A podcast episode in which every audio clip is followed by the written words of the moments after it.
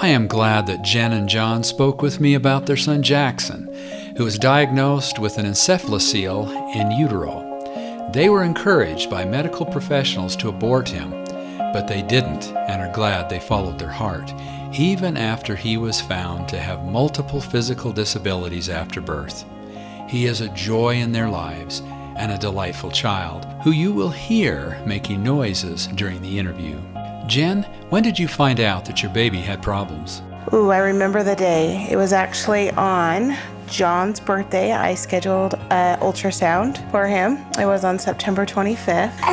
And I remember the ultrasound tech looking in and just kept asking, Is everything okay? And she was quiet. She just kept saying, The doctor will come in and talk to you. Finally, she goes out, and we did notice kind of a something floating on the top of his head. So we were like, I'm like, did you guys see that? Then the doctor came in and he was like, Did you guys have some concerns about your pregnancy? And I was like, No.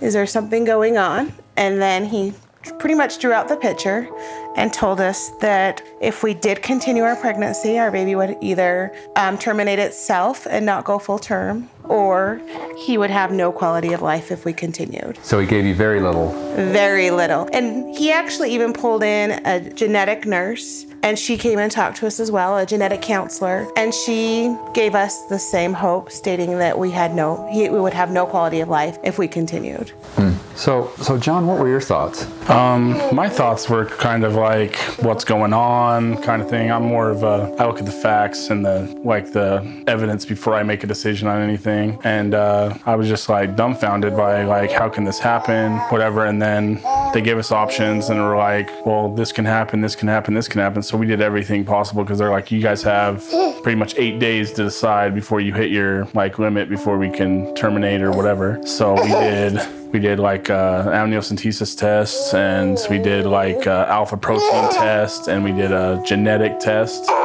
and uh, everything came back good. So we decided let's go on with it and we'll live with the consequences. And I never had a bad feeling about anything going on. I was always the positive one, saying everything's going to be okay. And that was kind of tough with everything going on. With every doctor we see, oh, you should just terminate your pregnancy. You're not going to have a baby that has any quality of life, anything like that. And it was it was kind of a tough thing because we had our other daughter, Jacelyn, with no problems. And then we tried so hard to get pregnant with him, and then it was like my worst birthday ever. But it was it was it was it was uh, enlightening for sure. So so Jackson was born, and and what did he have? When Jackson was born, he actually came out thriving. They actually told us that when we were, were to deliver him, that he would be sent right over to primaries. He was actually so good that he was in our well unit the whole entire time. Um, he was born with an encephalocele on the back of his head. It did have a little bit of cerebellum in it that was removed. His encephalocele was removed at seven weeks. We did find out that he had skin tags on his ears and one of his ears didn't develop. When they looked at his that his ears didn't develop, they actually looked at his kidneys. He has a horseshoe kidney. He has also a transverse liver. He has five spleens, and he also has a pacemaker. When he went in for ear tubes at six months, he ended up going into heart block, and then we ended up putting in a pacemaker. So, John, for, for you, what have been some of the tough parts of having uh? I mean, obviously, you had lots of things going on, uh, lots of complications.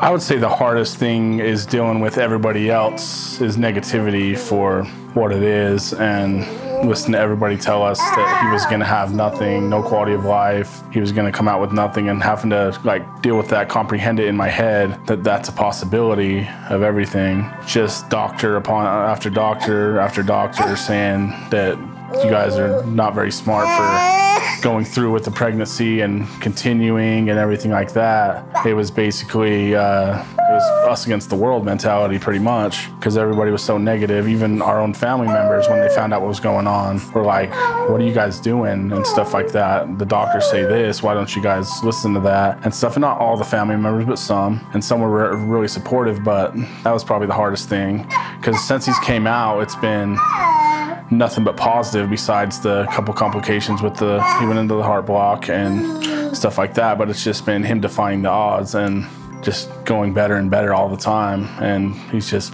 continuing to prove doctors wrong, even ones that say, oh, this isn't going to happen. He's not going to have this after he was born and stuff like that. So other than that, it's it's been really good. Great. And I think that they didn't they tell you that he was going to be a vegetable, whatever the heck that Yeah, they told us even when we went into, we got the as the ultrasounds were going, they're like, oh, only two of his limbs are moving and stuff. So he might have a stroke in the inside the womb and stuff like that. That's like paralyzed half his body and stuff. And then uh, we went in. He actually went into heart block in, utero at 31 weeks, and they almost delivered him eight weeks early. And uh, we actually went in and we were at the hospital for three days with her on constant monitoring with the with the heart doctor right there 24/7. And he actually came out of it, and then they continued. Uh, gave him. She actually. They actually gave her steroid shots to try kind of get him to grow faster in the couple days. So in case if we did have to deliver him and stuff like that. But pretty much since he's came out, it's been nothing but like positive, positive, positive. And how, how old is he? He is two, and he brings so much joy and happiness to Which all is of us. which is going to be my next question. Yes. Uh, what are the joys? Because he's two years old. He obviously is moving all around. He's very vocal. Cause Yes. You know, but um, uh, so tell me the joys that you've you've. Uh, Oh, I would say the joys of him. Every day he smiles. He wakes up happy. He is probably the most happiest kid and always, always has a smile on his face. He is loving. He always kisses. Gives big kisses, ah. um, I don't know. I would just say his his spirit is so sweet. Yeah, no matter what, everything he does is always positive. No matter what he's going through, he's always positive. Even when we are getting surgery for his pacemaker, the doctor's like, This is so weird. He's in here for this and getting surgery and stuff, and he's happy all the time. Like, he doesn't cry, he doesn't like whine, he just deals with what he has to do and stays positive. so what impact has Jackson had on your family, your immediate family? It brought us together for sure. It was kind of uh, like kind of broken for a little while there, and then when he was born, it kind of forced everybody to come together, and it's been nothing but good since then, and everything. So, and uh, he brings everybody together. Everybody's so positive about it. He it makes everybody smile. You don't ever see anybody sad with him. Yeah, he's always in a positive mood. He is never crying or in pain or upset. He's just Jackson. He is the sweetest kid ever. So if I came to you with a diagnosis of a child in utero, just like you had, and were to ask you for advice, and uh, what would you tell me? Oh, I would just show you my son and let you know exactly not to terminate, to continue, and seriously, the power of prayer. What would you tell me? I would pretty much say the same thing. Uh, I'm more, like I said, I'm more of a facts guy and stuff, and I would let you make the choice based on what facts you had, and just tell you my point of view and my circumstances and my opinion, and let you make the choice. I would never force any any choice on anybody. I've always been, if you feel like it's in your best interest and the best for your family to go along with terminating, then that's on you. But I would highly suggest not to, because we had the worst news possible, and they told us he's going to come out as a vegetable, no quality of life, everything, and he's the most joyous, happy, fun-loving kid I've ever seen. Wonderful. and hitting almost every milestone. He's a little delayed, but he will be walking soon. He gets around, he butt scoots, he walks with assistance, he crawls, He doesn't talk yet. he yet. climbs, and he also does a lot of sign language. Oh, he's also profound deaf in his right ear yeah, completely. and has different. mild hearing loss in his left ear. So we're learning sign language. Ah. Good. As I was gathering up my equipment to leave the interview, Jen showed me a recent picture of Jackson being held by the physician who encouraged them to abort Jackson two years previously. He was actually thrilled to see him and was excited to learn how well Jackson is doing.